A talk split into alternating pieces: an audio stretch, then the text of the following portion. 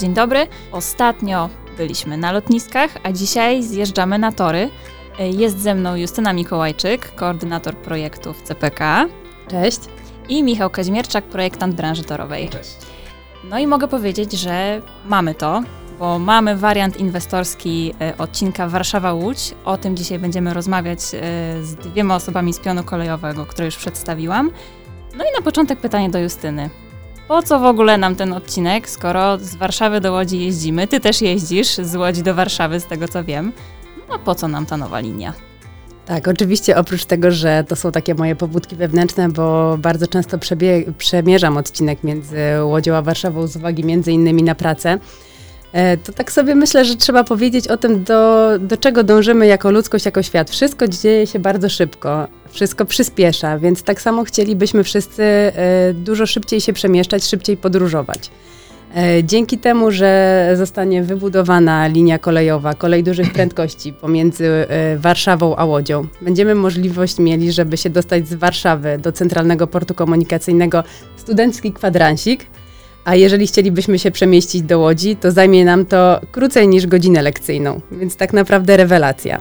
Do tego warto wspomnieć, że to nie jest tylko połączenie między Warszawą a Łodzią, ale również dalej w kierunku Wrocławia, w kierunku Poznania, więc ta linia kolejowa jest po pierwsze elementem dłuższego odcinka, po drugie warto tutaj zaznaczyć, że jest to podróż komfortowa, a na tym wszystkim nam zależy, żeby podróżować komfortowo, móc się rozsiąść w pociągu, popracować, posłuchać muzyki, poczytać, nie narażając się jadąc samochodem na kontrole drogowe, na jakieś korki, więc zupełnie inny sposób podróżowania, wydaje się, że bardzo pożądany przez ludzi i co ważne również ekologiczny. Więc takie 3 plusy, które można od razu na prędce wymienić i myślę, że to jest taka podstawa, o której warto wspomnieć przy mówieniu o tych korzyściach, jakie płyną z realizacji linii kolejowej między Warszawą a Łodzią. Tak bym to ujęła. Mhm.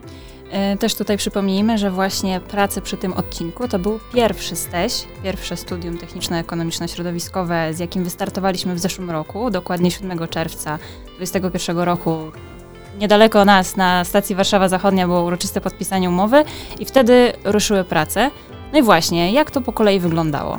Zgadza się, jesteśmy pierwszym projektem, który rozpoczął realizację studium techniczno-ekonomiczno-środowiskowego. W zeszłym roku, w czerwcu, podpisaliśmy umowę z naszym wykonawcą, natomiast same prace rozpoczęliśmy już wcześniej, kilka miesięcy wcześniej siłami własnymi. I teraz właśnie może tak opowiem pokrótce, jak to wyglądało w zarysie. Założenie było takie, że szykujemy się do opracowania takich 4 etapów studium. Pierwszy etap to było takie zdefiniowanie 4 wariantów, na których będziemy dalej pracować. To był tak naprawdę wybór takich 4 najkorzystniejszych przebiegów linii kolejowych, które były wytypowane, wybrane na podstawie analiz przestrzennych, na podstawie analiz technicznych, środowiskowych oraz również po ujęciu wniosków z konsultacji. Kolejnym etapem, drugim etapem, już który realizowaliśmy razem z naszym wykonawcą, to było takie uszczegóławianie tych wybranych etapów, czyli najpierw stworzyliśmy sobie sami bazę, potem dalej projektowaliśmy już konkretnie na tych 4 wariantach. W międzyczasie odrzuciliśmy między innymi po analizie środowiskowej, analizie zabytków, jakichś newralgicznych punktów oraz po uwzględnieniu wniosków z takich konsultacji, z rozmów, czy z jednostkami samorządu terytorialnego, czy z mieszkańcami, z interesariuszami, wytypowaliśmy te warianty, które są najmniej pożądane, których nie planujemy na kolejnych etapach już jakby dalej analizować. I dzięki temu uzyskaliśmy 3 warianty, które w ramach drugiego etapu zaprojektowaliśmy, a następnie w 3. etapie STEŚ przyszliśmy do analizy kosztów i korzyści dla tych wariantów i analizy wielokryterialnej, w której stosując takie 4 główne grupy kryteriów kierowaliśmy się do tego, żeby wybrać ten wariant rekomendowany. I może od razu już pociągnę temat o tych kryteriach. Mamy taki podział na kryteria środowiskowe, czyli to są kryteria związane z wnioskami płynącymi ze społeczeństwa, wnioskami od interesariuszy, zarówno branżowych, jak i takich środowiskowych. Kolejne takie kryterium to jest kryterium techniczne. Badamy uwarunkowania techniczne. Pewnie Michał zaraz rozwinie głębiej ten temat jako osoba, która koordynuje pracę całej grupy projektowej. Kolejnym kryterium to jest kryterium ekonomiczne. Wiadomo, również bardzo istotne przy realizacji i badaniu, który wariant wybrać do dalszej realizacji. Oraz kryterium rozwojowe i tutaj w ramach tego warto powiedzieć o takim spojrzeniu zarówno makro, jak i mikro, czyli analizujemy zarówno prognozy ruchu, jak i wykonujemy analizy ruchowe eksploatacyjne dla tych poszczególnych wariantów i to wszystko razem zebrane w jedną całość pozwoliło nam na ocenienie, który z tych wariantów jest najlepszy. To jest podcast Cześć, pogadajmy konkretnie. Wariant inwestorski został wybrany i zostaje nam jeszcze etap 4, czyli badania geologiczne i przygotowanie map do celów projektowych. A w sumie do czego nam jest potrzebny ten wariant tak naprawdę? Wariant inwestorski to jest ten wariant, który my wskażemy przy pozyskiwaniu decyzji środowiskowej jako ten, który jest dla nas preferowany. My zdobywając decyzję środowiskową musimy pokazać kilka wariantów, natomiast pośród tych kilku wariantów musimy do organu, którym jest Regionalny Dyrektor Ochrony Środowiska, wskazać to, co dla nas, co według nas będzie najlepsze. Mhm. I po to musimy wiedzieć, po to musimy mieć ten wariant inwestorski. Oczywiście my mamy te alternatywne też warianty, one są też kompletne, też służą swojemu celowi i są w stanie spełnić nasze oczekiwania co do tej linii, natomiast nie są tak optymalne z naszego punktu widzenia jak ten wariant inwestorski. A podkreślmy, że analizy były głębokie, bardzo poszerzone i dokładne, żeby po prostu ująć wszystkie możliwe kryteria, tak jak już tutaj Justyna wspomniałaś.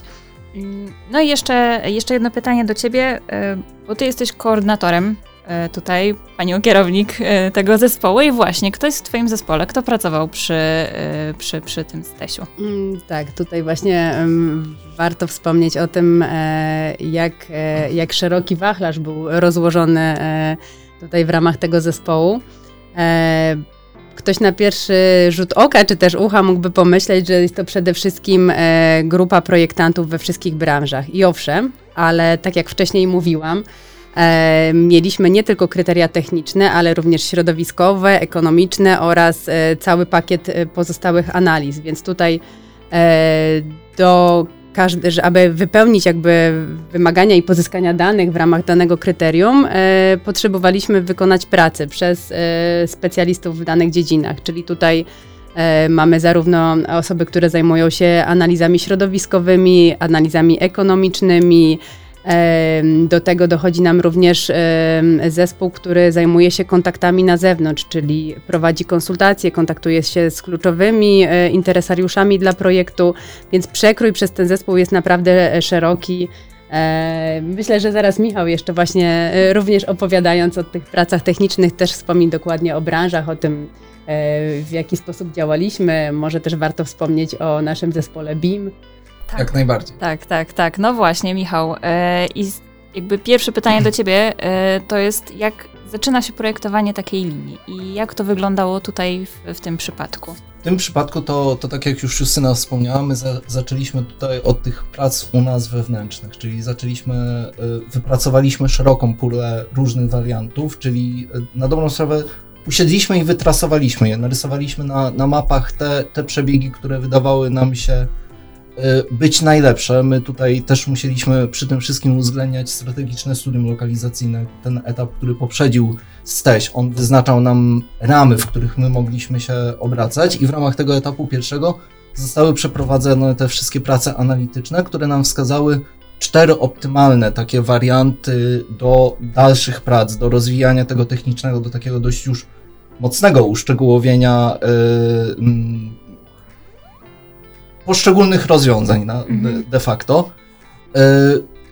W W etapie drugim pojawił nam się wykonawca, który wykonywał te analizy techniczne, to znaczy te analizy były w dużej mierze wykonywane przez niego, natomiast my pracowaliśmy w zespołach zintegrowanych, czyli wszystkie branże, które znajdowały się, bo etap drugi to jest głównie grupa robocza projektowanie, czyli ta grupa, której jestem przedstawicielem. W ramach niej są poszczególne branże. Jest branża oczywiście torowa, czyli ta branża, która trasuje już poszczególne linie, czyli wzięliśmy to, co my mieliśmy wytrasowane w etapie pierwszym, doszczegółowiliśmy te trasowania, dodaliśmy już precyzyjne rozwiązania, tak jak to powinno wyglądać na etapie STEŚ-owym. Natomiast do tego wszystkiego dochodzi jeszcze bardzo dużo innych branż. Branża teletechniczna, branża sterowania ruchem kolejowym, branże drogowe, obiekty inżynieryjne.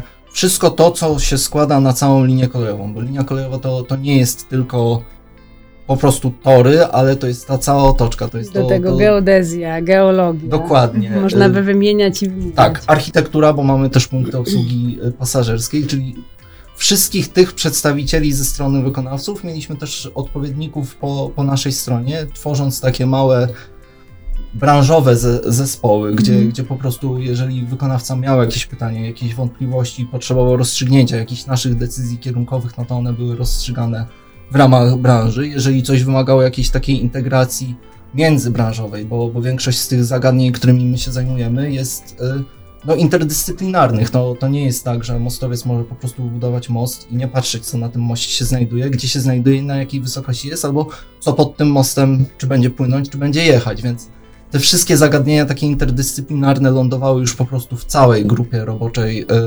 projektowanie. My tam koordynowaliśmy te prace, rozwiązywaliśmy poszczególne problemy techniczne, więc... I tutaj też można wspomnieć, że o ile te grupy robocze były zarówno w całym projektowaniu, to analogicznie mieliśmy też takie przełożenie na pozostałe nasze działy, branże, o których wcześniej mówiłam, czyli zarówno w ramach konsultacji, czy w ramach analiz środowiskowych, czy też w ramach analiz skali mikro, makro, czyli prognozy ruchu, analizy ruchowe, eksploatacyjne. Wszystkie te tematy były opracowywane wspólnie, zarówno przez zespół po stronie zamawiającego, jak i zespół po stronie wykonawcy. Razem tak tworzyliśmy w ten sposób zespół zintegrowany. Mhm. Dokładnie. Michał, wspomniałeś już o pewnych technicznych rzeczach, no i chciałabym zatrzymać się na chwilkę przy tym, żebyś powiedział takie najważniejsze dane dotyczące tej linii. Podejrzewam, że w nocy o północy to byś był w stanie wszystko mi wymienić, czyli jak długa to będzie linia, dla jakich pociągów jest przeznaczona, no i z jaką prędkością będzie można po niej jeździć, no bo wydaje mi się, że to jest dość istotne. Linia kolejowa 85 na tym odcinku Warszawa-Łódź to jest taki typowa linia dużych prędkości, czyli to jest linia dedykowana tylko do ruchu pasażerskiego i dzięki temu te prędkości, które my zdefiniowaliśmy naszemu wykonawcy i które będziemy realizować, to są początkowo to ta prędkość eksploatacyjna 250 km na godzinę, czyli ta prędkość, którą chcemy mieć od razu po realizacji inwestycji.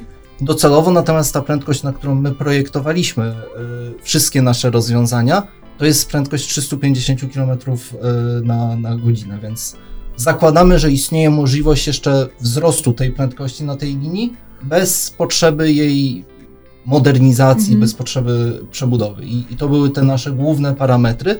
Jeżeli chodzi o długość, no to łącznie mamy około 130 km torów na całej linii, natomiast ta linia to nie jest tylko jeden odcinek, który łączy Warszawę z Łodzią.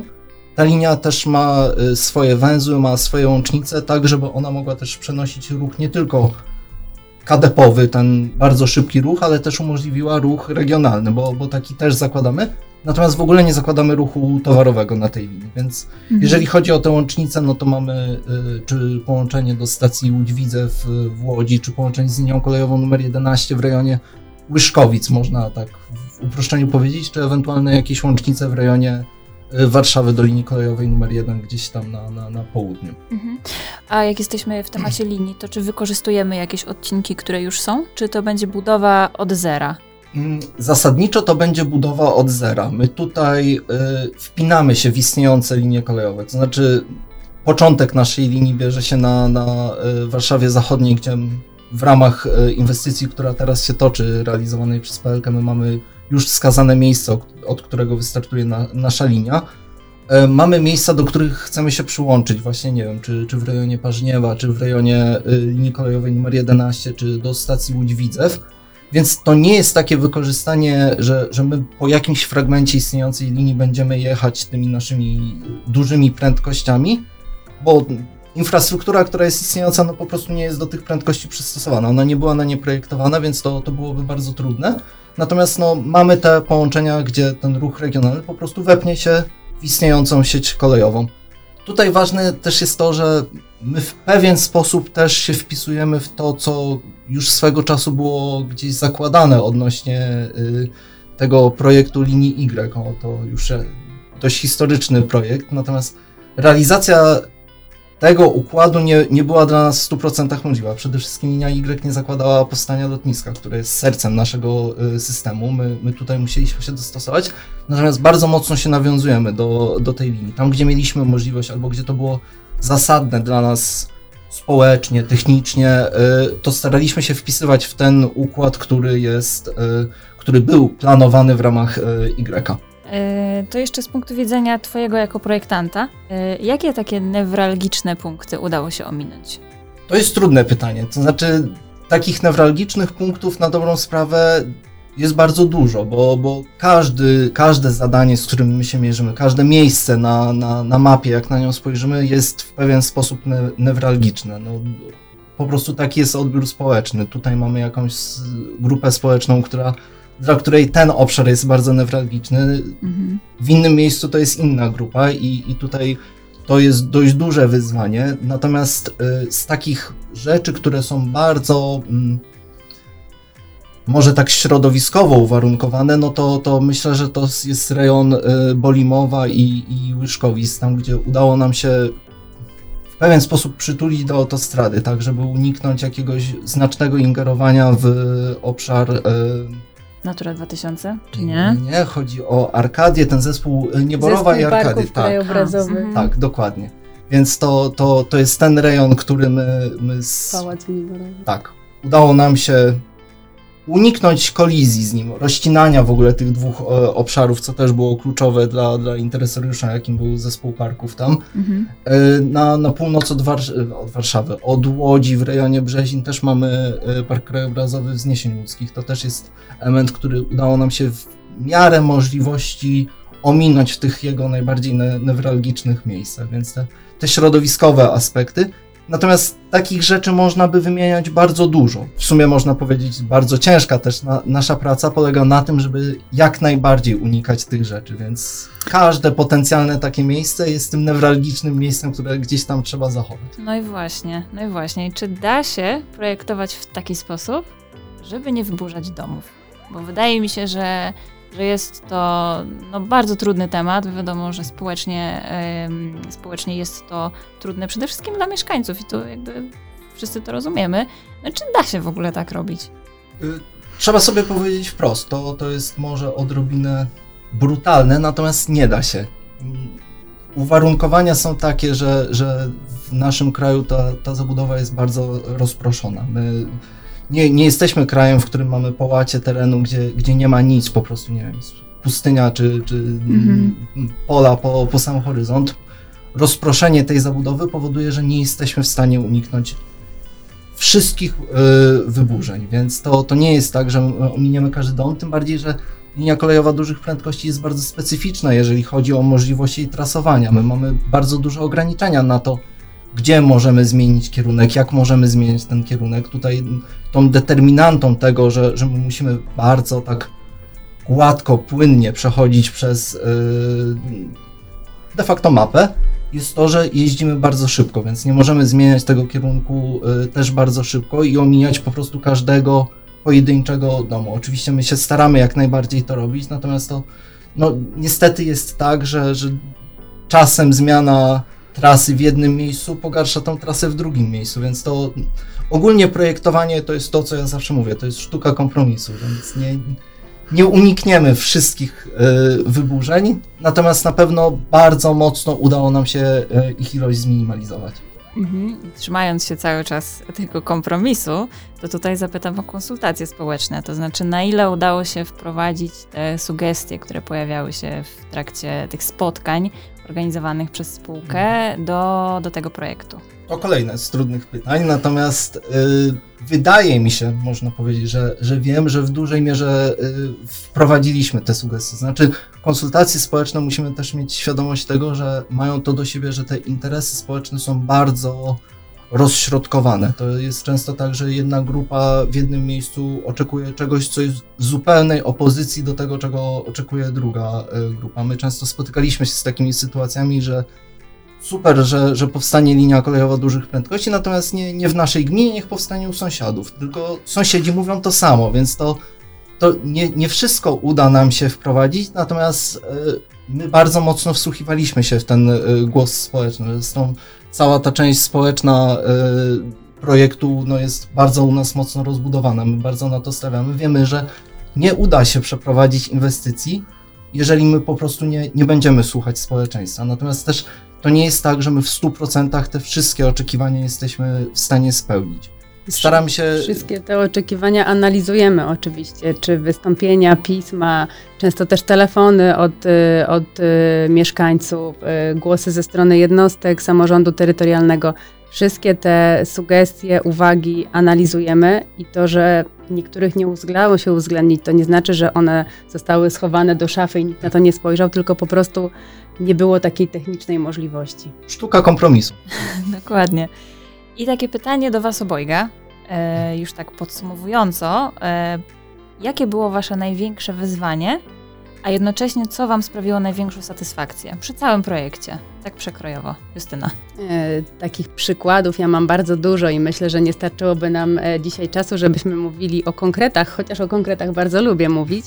Natomiast ja powiem tak ogólnie o tym, co mi sprawiło, powiedzmy, co było dla mnie największym wyzwaniem, ale też równolegle dawało mi najwięcej satysfakcji. To, że my ten projekt mieliśmy założenie takie, żeby zrealizować tą część projektu, czyli dojść do wyboru wariantu inwestorskiego w rekordowo krótkim czasie. Żeby nam się to udało, to było konieczne po pierwsze ciągłe patrzenie na harmonogram, po drugie ta wielozadaniowość, żeby pogodzić każdą daną pracę danej grupy z kolejną, czyli jakby mamy specjalistów, oni pionowo wchodzą w dane zagadnienia, rozwiązują je, analizują, ale trzeba też te wszystkie zadania i wszystkie grupy ze sobą pospinać. Mamy zarówno specjalistów po stronie zamawiającego, jak i po stronie wykonawcy, więc doprowadzenie do tego, żeby osiągnąć cel w tak dużej grupie, przy tak złożonym projekcie jest dosyć dużym wyzwaniem, więc myślę, że tak ogólnie, że biorąc, nie wchodząc w szczegóły już realizacji projektu, to było największym wyzwaniem, ale też dało ogromną satysfakcję właśnie osiągnięcie tego celu i wybór wariantu inwestorskiego. Mhm. Michał? Justyna powiedziała to tak ładnie, że w sumie nieważne co powiem, to i tak już będzie mniej satysfakcjonujące. Znaczy, dla mnie osobiście takim największym wyzwaniem i myślę też największą satysfakcją była po prostu praca z wykonawcą. To był pierwszy projekt, w którym nam się ten wykonawca pojawił w firmie. To jest podmiot zewnętrzny ze swoją jakąś wiedzą, ze swoim ustrukturyzowanym takim know-how tego, jak się realizuje projekty. My z racji właśnie tego, co też wspomniałeś, że ten projekt realizujemy w BIM-ie, musieliśmy odrobinę też wymusić na wykonawcy dostosowanie się do tych BIM-owych procedur, co z wiadomych względów było dość dużym wyzwaniem i dla nas, i dla wykonawcy, i tutaj ta praca właśnie w tym zespole zintegrowanym. To było gigantyczne wyzwanie, jak sobie poukładać komunikację, jak rozwiązywać poszczególne problemy. Czasem to były drobne rzeczy, które zajmują nam 3 minuty, a czasem to są jakieś wyzwania, które bardzo dużo od nas czasu albo bardzo dużą odpowiedzialność za sobą niosą. I to chyba też jest największa satysfakcja z tego projektu, bo ja odnoszę wrażenie, że udało nam się to przeprowadzić. Zresztą obrazem tego jest fakt, że wybraliśmy ten wariant inwestorski i zmierzamy w jakimś konkretnym kierunku z całym projektem. Tak, i ja bym tutaj jeszcze dodała, tak myślę, że to też tutaj warto wspomnieć, że nie dość, że nam się to udało, nam się to osiągnąć w takiej atmosferze właśnie takiej wygranej, sukcesu, tego osiągnięcia celu. Nikt się po drodze nie pokłócił, tylko tak naprawdę Każda pojedyncza osoba była takim trybikiem, zarówno po naszej stronie, jak i po stronie naszego wykonawcy, do tego, żeby dążyć dalej. Graliśmy do tej jednej wspólnej bramki i to jest bardzo ważne, żeby w takiej atmosferze realizować projekt i dopinać tych kolejnych kamieni milowych. Dokładnie, można powiedzieć, że tak bardzo fair udało się zrealizować ten etap drugi, dojść do tego wariantu inwestorskiego. No właśnie, i co teraz? To znaczy, jakie czekają nas kolejne kroki, zanim pojedziemy tą linią? Nie zwalniamy tempa, idziemy dalej. Jesteśmy, oprócz tego, że zakończyliśmy ten trzeci etap STEŚ, to jesteśmy w trakcie też przygotowywania raportu środowiskowego. Równocześnie w tym roku również chcemy wybrać projektanta tej linii kolejowej, czyli ruszają prace projektowe, a w przyszłym roku chcielibyśmy uzyskać 2 kluczowe dla tego projektu decyzje. Właśnie decyzję o środowiskowych uwarunkowaniach i decyzję o ustaleniu lokalizacji linii kolejowych. A co dalej? No już tylko bicie łopaty, rozpoczęcie robót budowlanych i nim się obejrzymy, to już będziemy mieć możliwość korzystania z tej linii kolejowej. I na to wszyscy czekamy. Ja Wam bardzo gratuluję przede wszystkim. Raz, że dziękuję, że mogłam z Wami o tym porozmawiać, bo widzę, że Wy jesteście bardzo zadowoleni z tego sukcesu. Bardzo się cieszycie, że tak mi się wydaje, że możecie się cieszyć z tego, że macie odhaczony ten punkt na liście rzeczy do zrobienia. Także moje gratulacje. I myślę, że jedziemy dalej. Przekażemy również zespołowi. Tak, oczywiście przekażcie zespołowi. Z tego miejsca też gratuluję wszystkim osobom zaangażowanym w tę pracę, bo myślę, że wiele nocy zarwanych było z powodu tego projektu, ale mam wrażenie, że warto. Zdecydowanie. Tak. Bardzo. Także dziękuję Wam bardzo za rozmowę. Moimi gośćmi była Justyna Mikołajczyk i Michał Kazimierczak. Dzięki. Dziękuję. To był podcast Cześć, pogadajmy konkretnie.